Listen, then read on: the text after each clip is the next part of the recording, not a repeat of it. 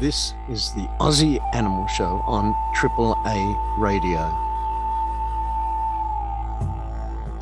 Welcome to the wildlife. My name is Rob Armstrong.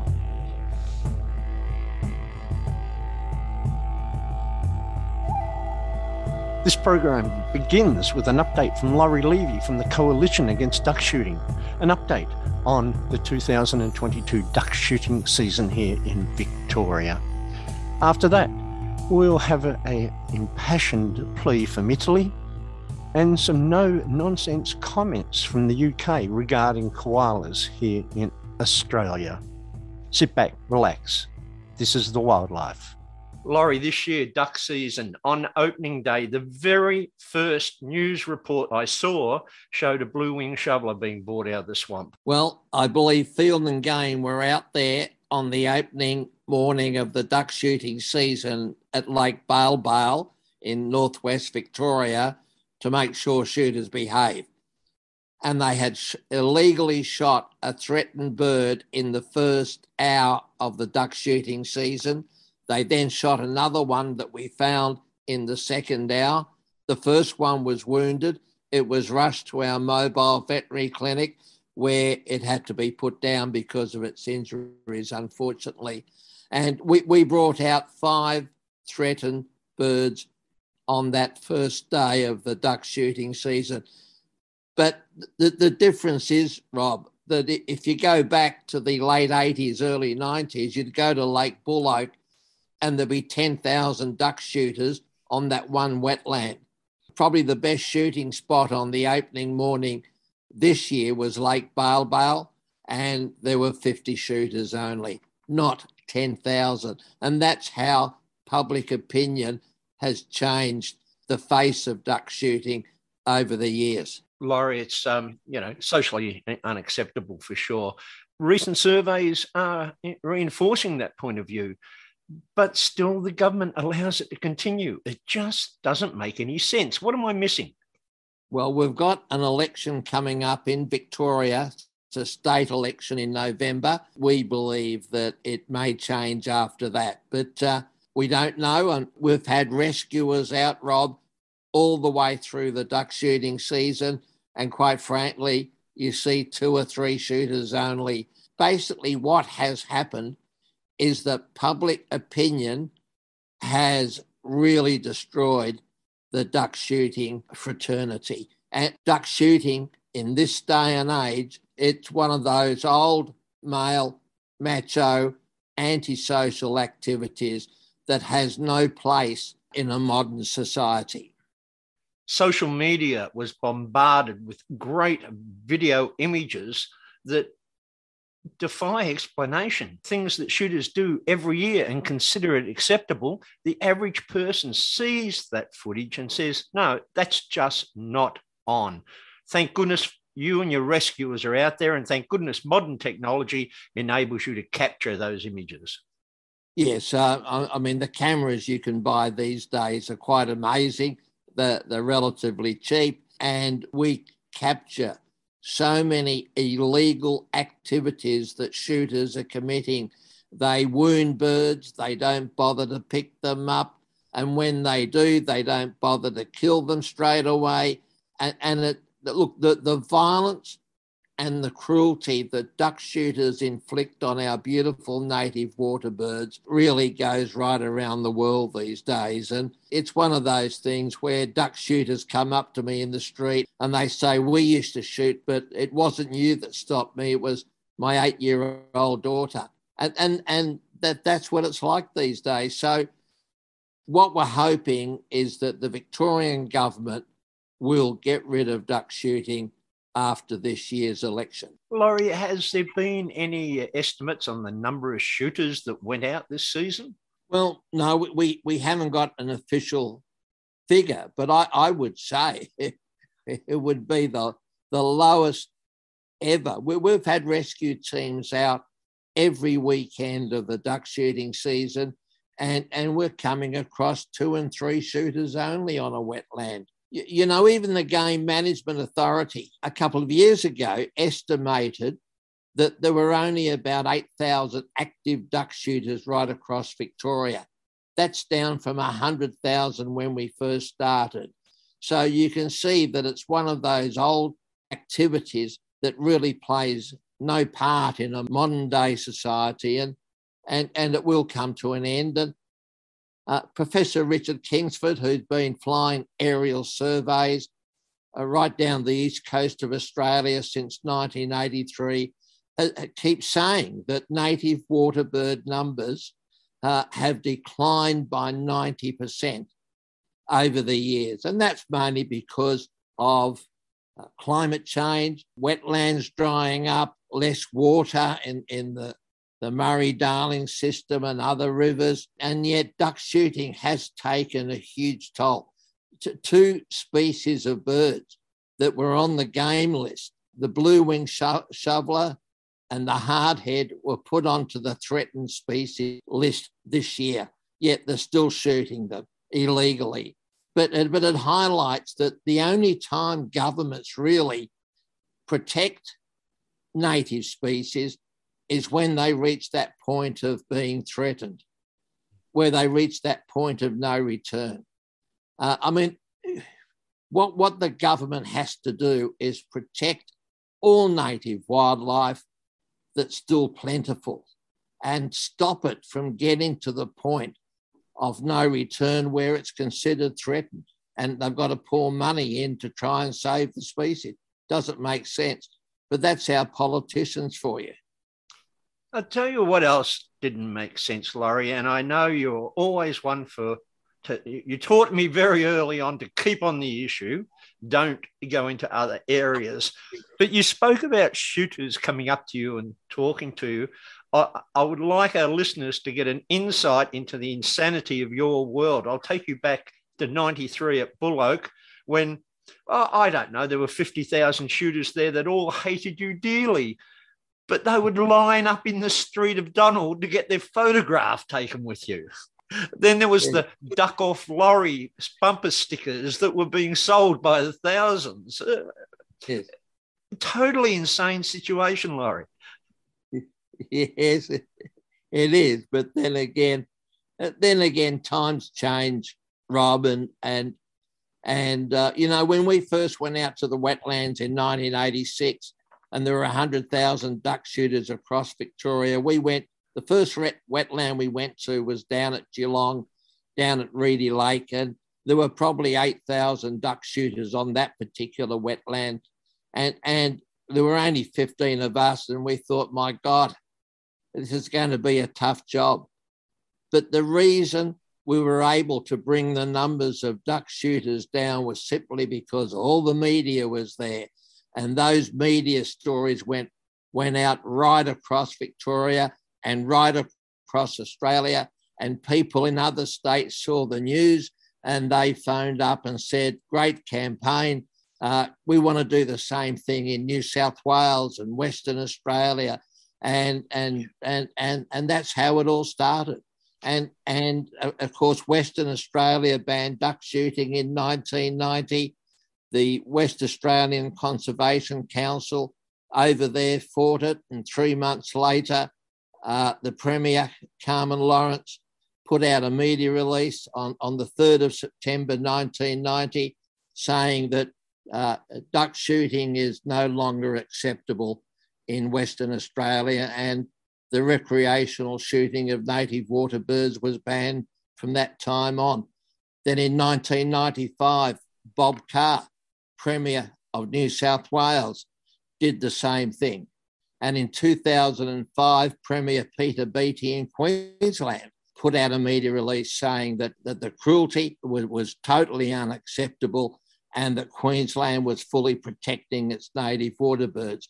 And he also said that Queensland is now the smart state for looking after its native water birds. Victoria is lagging behind. It had, has been for a long time. And I think now it will change. And quite frankly, we have beaten duck shooters simply by attrition.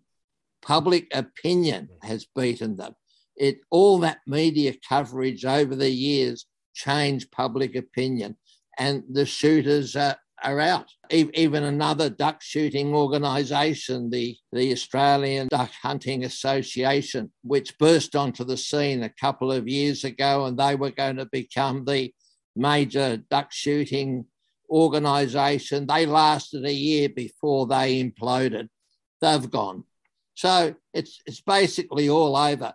And of course, what will happen, Rob, as soon as duck shooting comes to an end, nature based tourism will be the big thing in regional Victoria. Bird watchers already bring in over $2 billion a year. So that's where the money is for small regional towns in Victoria. The, the Kerang Ramsar wetlands, for example, will become Victoria's own Kakadu National Park. It's a beautiful region. Peter Highlands from the Australian Wildlife Protection Council pointed that out exactly. And his comment was uh, Ramsar wetlands in Victoria are not a really nice place to be during duck shooting season. They still shoot on Ramsar wetlands. And, and quite frankly, a wetland becomes a Ramsar wetland, Rob, when it has basically over 20 or 30,000 birds on it and, and then they go in and shoot them. So it doesn't make sense. And quite frankly, the violence and the cruelty that duck shooters inflict on Australia's magnificent native water birds is coming to an end. And Laurie, with, with that violence and cruelty, what sticks in my mind is there has been charges for assault and for breaches with weapons and uh, illegal activity. But to my knowledge, there's never been one duck shooter charged with a cruelty issue. Is that correct? As far as I know, Rob, that's right. That's correct. Duck shooting is all about violence and cruelty to native water birds. Yet even the RSPCA was told by government that it wasn't allowed to prosecute duck shooters. And, and the government knew that if, if the RSPCA prosecuted duck shooters for cruelty, there'd be a lot of court cases. so they were banned. And of course, they were banned by the very person who uh, runs the Game Management Authority. He's the chairperson and he's also a duck shooter. So how how how big a conflict of interest is that? I would say he was the one that put the pressure on to get rid of the the RSPCA, and of course, the the, the Game Management Authority then took over a, as the sole representative to prosecute for cruelty. And of course, the Game Management Authority's job is to promote duck shooting as well as try and enforce it. They don't enforce it duck shooters get away with murder out there, and basically uh, the Game Management Authority is a stooge to protect duck shooters and to promote duck shooting, but it has failed badly. And, and in fact, there was a massacre in 2017 at the Koorangie Marshes, and the government called an inquiry. Uh, they, they hired a research team to look at the the competence of the Game Management Authority. And the report, which was called the Pegasus Report, had stated everything that we had stated over the years that, that the Game Management Authority was just not capable of, of enforcing the rules during duck shooting season. We have a lot of wetlands. They had about eight or 10 compliance officers. And the other thing is because of occupational health and safety regulations, those compliance officers weren't allowed to go into the water with duck shooters unless they were accompanied by fully armed police officers. So the whole thing's a crazy setup. And thankfully, it is coming to an end. It's taken a long time and a lot of hard work, Rob, but it is coming to an end. Look, we always knew it, yeah, it was going to take a very brave state government to end it in Victoria because, well, Victoria was the mecca of duck shooting. So, look, I can understand occupational health and safety being important for all our service organisations, but they are supposed to service their clients and the game management unit's clients are the shooters. Who's managing our wildlife? No government department looks after our native wildlife. And the role of looking after our native water birds, for example, uh, falls back on concerned volunteer members of the public who join the coalition against duck shooting. We take out mobile veterinary clinics. Wildlife Victoria uh, is out on the wetlands with their mobile veterinary clinics. They've got x ray machines to, to x ray wounded birds. So it's volunteer members of the public that do the job and have done the job for 37 years of protecting and rescuing and helping our native water birds.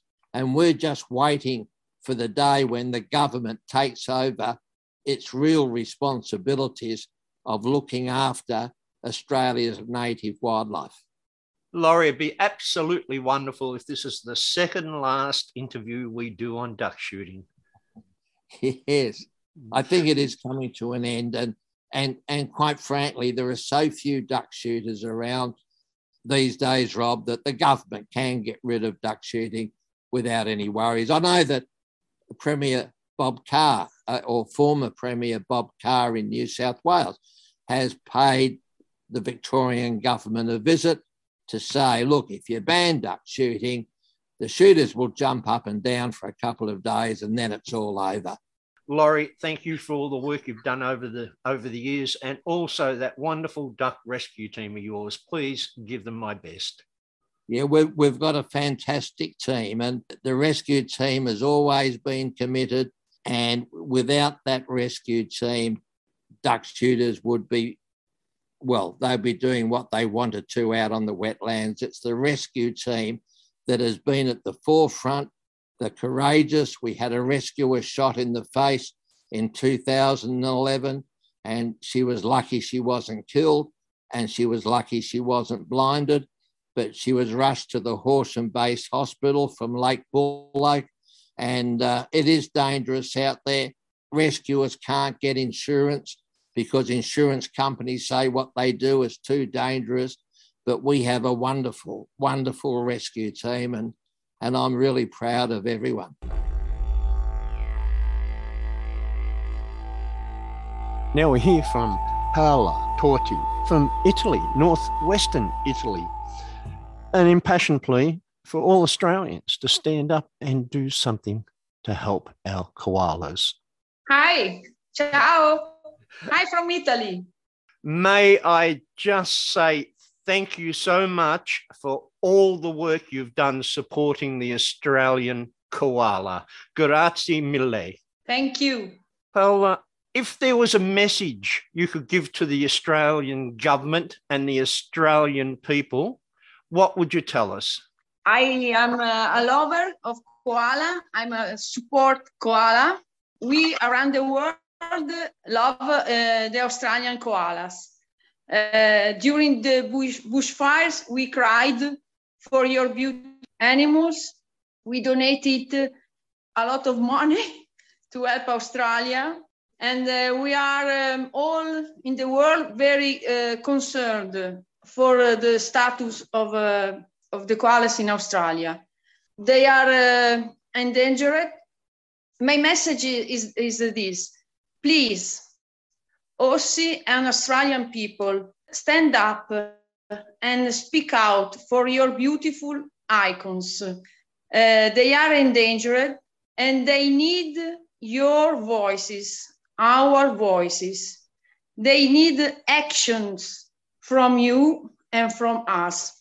I think that uh, Australians, please vote for the parties that cares about your environment and uh, your uh, animals, your koalas, kangaroo, with facts, facts, not only with the election promises. Vote for your beautiful environment.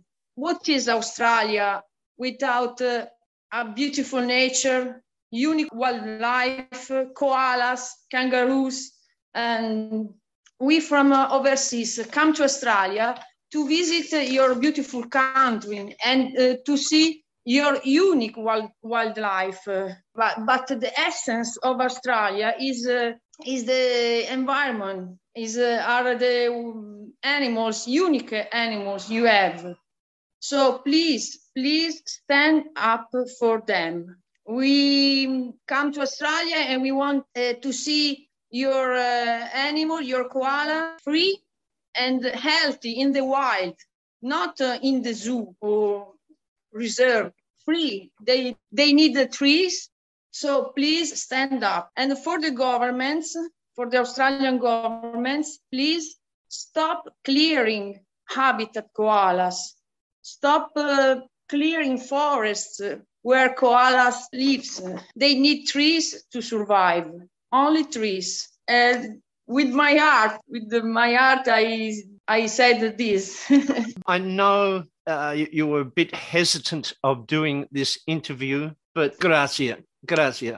Australia, don't lose your soul. Your soul is uh, you, your unique environment and wildlife. You are a beautiful country. Your koalas deserve uh, protection, love, and respect and also your kangaroos. I love uh, your kangaroos too. Well, uh, thank you so much. This will go to air as a part of our next program, and we'll be in contact as we find out more about the Gordon 4 koalas in the Blue Gum Plantation. Uh, for the Gordon koalas, I, uh, I urge the Environment Minister Lily D'Ambrosio and help to relocate Gordon koalas uh, in a safe habitat with primary koala, koala trees, please. They need uh, respect. There are, they are not only four koalas. They are your Australian icons, loved all over the world. And they deserve respect and protection. And uh, the world is watching you, Australia.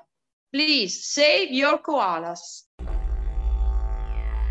Gary, a koala activist from Wales in the UK, has a real no nonsense approach. Gary, you're you are in the UK, yeah? Whereabouts are you located? I'm actually in Wales, which is the West Country. It's uh, a, a, big change from where I used to live, which is about an hour away from London and in, over the years, I've just seen it change. It's gone downhill. It's just ridiculous. It's they're all they all want to be gangsters. So I've moved. Um, I moved away and thought, right, this is lovely. And I think you mentioned yourself you've been to Wales, haven't you? Yes, yes. It is a beautiful place, mate. It's got such beautiful scenery. You know, it's not quite Australia, but we're trying. I'm just trying to remember what the oggies. Oggies, like a not... pasty. Oh yeah, oggy, yeah, pasties. Yeah, yeah, yeah, yeah. Yeah. yeah we well, discovered got, those as soon as we got into Wales. Mate, they're amazing. There's a shop just there's, there's a shop for um, 50 yards from me, and they make them themselves. They make minted lamb ones, but I'm now vegan, so I can't have them anymore. um, but while it lasted, wow, they were just outrageously good. They're phenomenal. Woo! Koalas. Look, you've been working for a long time now uh, on the ko- koala issue. Um, I and I yeah. f- first heard of you because of your support for the Gordon plantation koalas. Can you tell us right. uh, what got you interested in koalas in the first place? Okay, so the 2019 2020 bushfires were when I saw the news. I rarely watch the news, but I watched the news and um, when I saw the devastation and what it was doing to well your part of the world, it, I just I, I didn't know what to. I sat there and froze, and I thought, wow, I've got to do something. So I basically I started up Facebook. Normally, I called it Insta Koalas or something like that because I was on Instagram. That was right. And then I, I changed it because I then started. I started to adopt koalas. I, I think I, I adopted Thor in March and I adopted Tahli in May and then I renamed my page Thor and Tahli Koalas because I mean to be fair, it's a much it's a much more personal thing for me, and it, it, it people do ask who are Thor and Tahli all the time. So I'm like, yeah, they're my first two born, my first two born, my first two adopted koalas. uh, absolutely wonderful stuff, mate. And uh, I believe you're continuing to adopt koalas. Is that correct? Yeah, I've adopted so far 42, and I endeavour to collect a lot more. I, I, I'm, I want to I want to adopt koalas because I want to support them and I want to try and help as much as I can. I give to charities. I give to about five charities every month as well. One of them being Koala Clancy, who plant all the trees. So you know, I'm I'm, I'm committed. I'll say that. Also, you're very politically active. Now, uh, there's an awful lot of people who love to assist koalas and certainly uh, get involved with the rescue, rehabilitation, and release of koalas.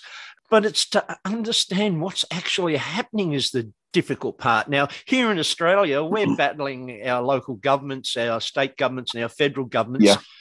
Things like climate change, uh, but more so with koalas, it's loss of habitat. Are you getting that image over there in the UK?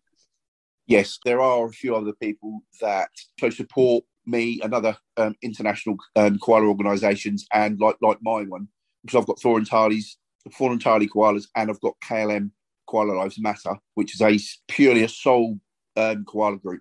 Nothing else goes in there. It's all for koalas and their habitat, of course. But yeah, the amount of times that I've had to construct emails and stuff like that and help people out and you know explain you know this is how it needs to go and it's mainly mainly pretty much all um, habitat loss all of it the amazing thing about koalas they basically only need trees to survive but they need yeah. those trees that's correct yeah see the issue i have right apart from one they are your they're, they're one of your national icons i mean and they're very they're they're an important animal Two, they they live in trees. They converse from tree to tree.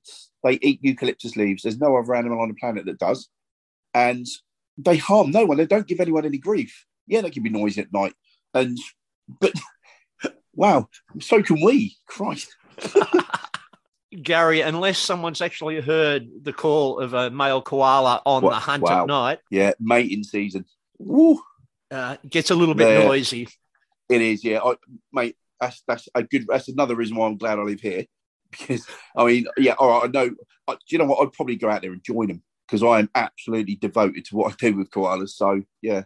Yeah, oh, look, something that you posted just recently was a reply uh, regarding the New South Wales strategy plan on koalas. And on the surface, right. it, it, looked really good. Government's planning a hundred and something million for this and a hundred and something million for that.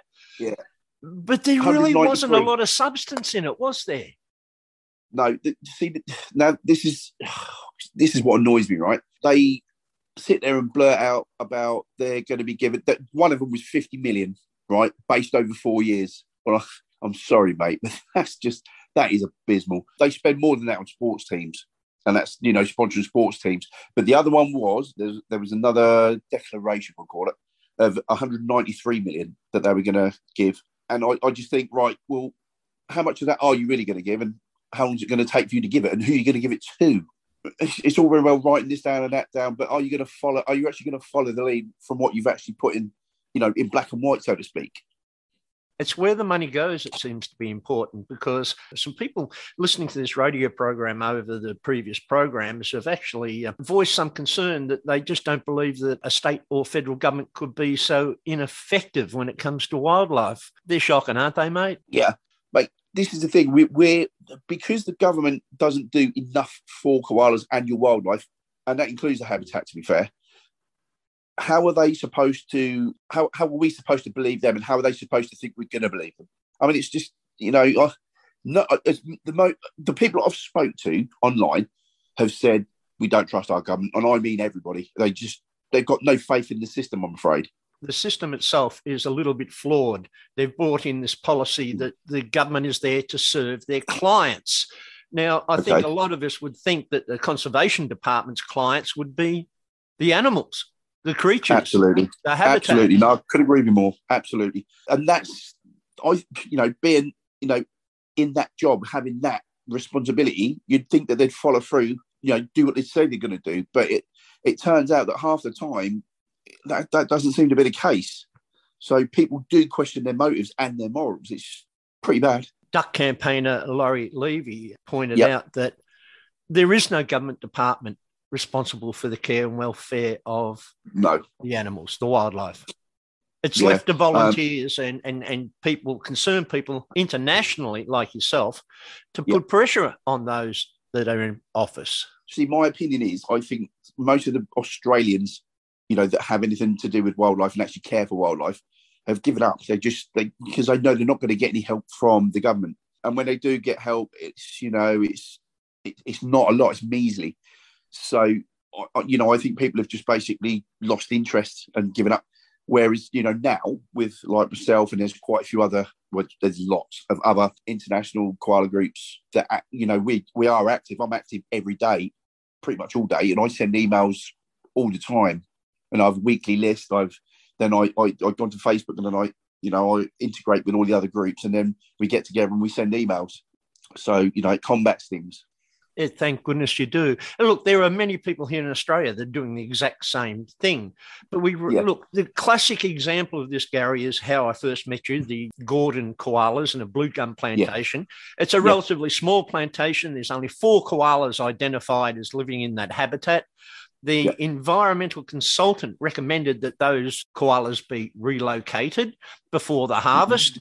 They went to the conservation department to apply for a permit to relocate the animals, and the department refused. That is unbelievable. You know, I think we spoke earlier about the the cost of because they've erected a fence because everybody went, you know, everybody emailed them with their disapproval about how they were just going to do nothing because there's a there's a motorway that goes right next door to it.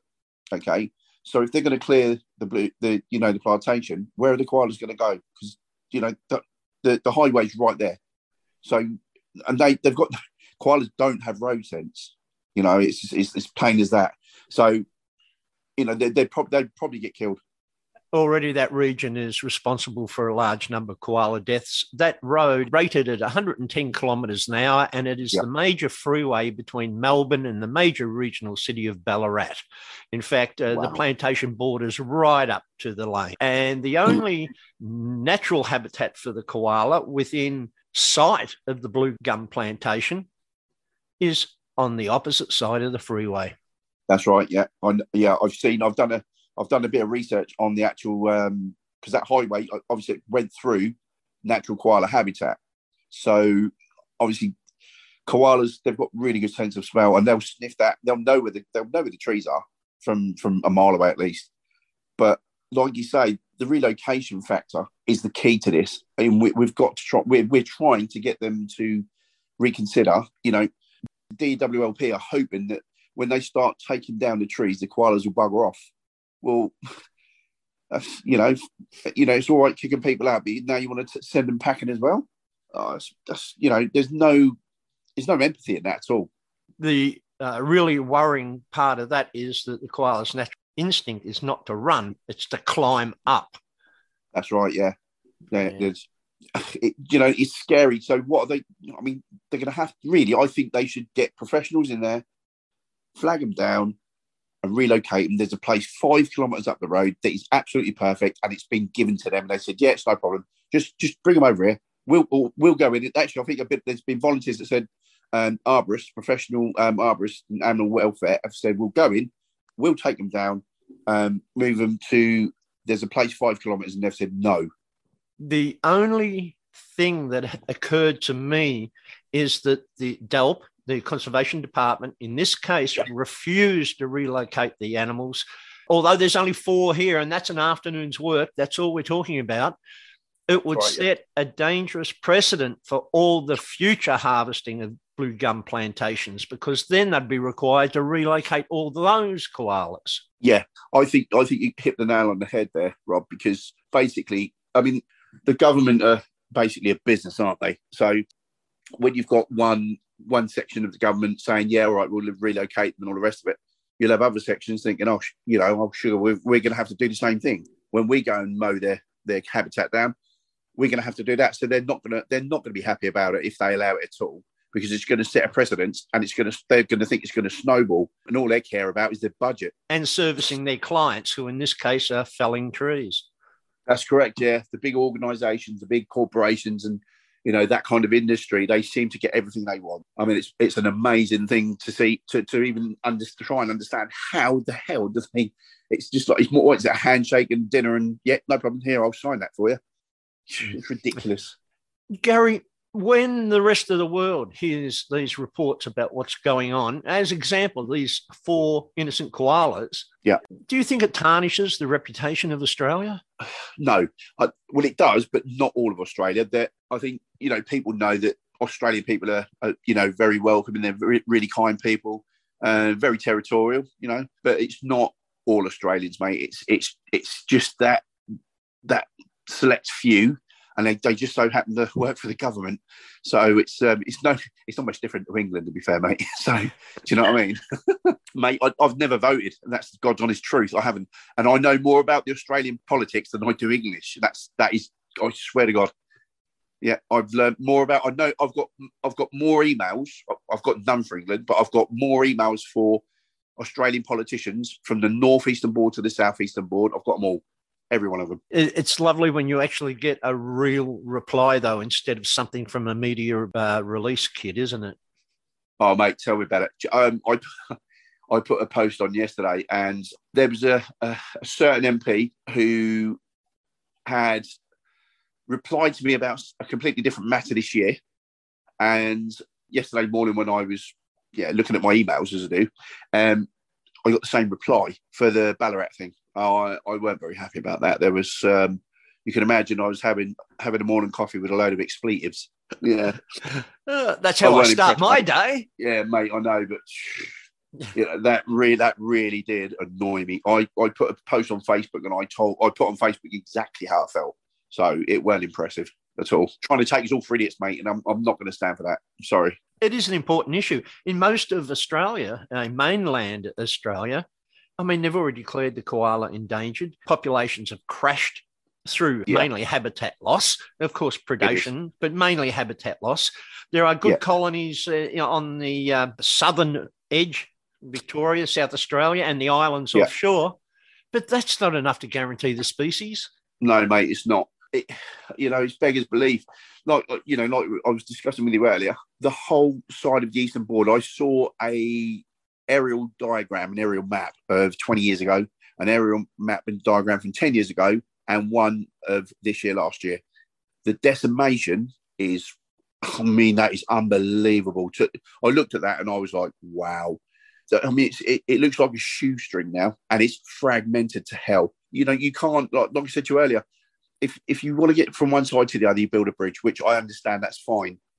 But mate, don't destroy everything in sight and leave them with nothing because you know, koala, like I said, koalas don't understand rodents. They don't understand the way that humans live. They just wander to where they know. And if you take that away from them, they're going to be in danger every time, especially if you put roads through there and stuff like that. It's you know, it's, it's obvious what's going to happen, and that's why the population is in such a rapid decline.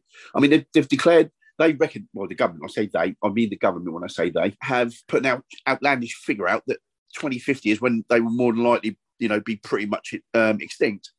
Well, I, have worked it out, mate, and I, no, no, more like 2025, the way things are going. And it doesn't look like improving. Look, your point about the changes to habitat for the koalas, part of the problem is on most of the eastern seaboard, we have a coastal hinterland and it goes straight into mountainous ranges. Then the environment completely changes. So there's a very thin wedge down that part of Australia of koala habitat. And unfortunately, it's the exact same habitat that most Australians want to live in. So we've got to learn to live with koalas. Yeah, I mean, nobody's saying like, don't build this, don't build that, don't, you know, because um, obviously populations grow. Unfortunately, just not the koalas one because of what us humans are doing to their um, habitat. Nobody's saying that you can't do this, you can't do that, but it would, you know what, it would be nice if the koalas and the wildlife would be put into the plan when they're designing all of these these new estates or these new housing estates and stuff like that. Put some wildlife um, wildlife like you know underpasses and overpasses and things like that, so that they can safely transverse. They'll figure it out. They're not stupid. It's just the fact that they don't do anything. They don't. They, they build these things and go, oh, should we do this? Should we do that? Should we? You know, they don't. They just build and just leave it there. It's it's just it's wrong. It's just completely wrong. Planning issues can be dealt with at a local level. There's no need to involve state and federal governments. But if the state and federal governments were to be involved and set a precedent, we could save not just koalas, but provide safety corridors for all our wildlife to move around the country. And unless people like yourself and everyone listening to this program gets involved in some fashion, it'll just be status quo. They'll just keep on keeping on. That's right. I mean, at the end of the day, what you've got to look at the the, the amount of decline in comparison to the amount of habitat loss, and it, it, goes hand in hand. It's like it's like wearing a glove. You know, it's it, when all the like like I said, all the corridors down the eastern board have, have, they've decimated. They're gone. You know, and with that, so as the wildlife, serve koalas. The amount of people that live near these um, near, near these wildlife corridors where they've had like it, they're like I'd call them like link corridors, you know, yeah. where koalas transverse and they move up and down because they are quite active. The people that live there used to say, um, because you guys, your massive backyard, it's ridiculous. you, you'll think one of some one person's backyard I saw is like half the size of Wales. Yeah. Um, but it, but it, but the thing is, you know, these people care for wildlife. They put out food and they make stuff for the wildlife so that they, when they come there and visit, it's you know it's nice and they can have a little munch or have a little drink and and they used to hear koalas and they used to say, oh, we used to hear loads of koalas. We used to be in our backyard. You speak to them now and they'll say, don't hear any. Ain't seen one for years. And that to me is absolutely tragic. Gary, when I was young and living in Melbourne, know, one of our favourite weekends away was to head up to the Ballarat region. And you could stop in any clump of forest and go for a wander, and there'd be a good chance you would see native wild koalas in their natural habitat this become a major tourist attraction for the region. You'd probably have to go to a wildlife park now to see a koala.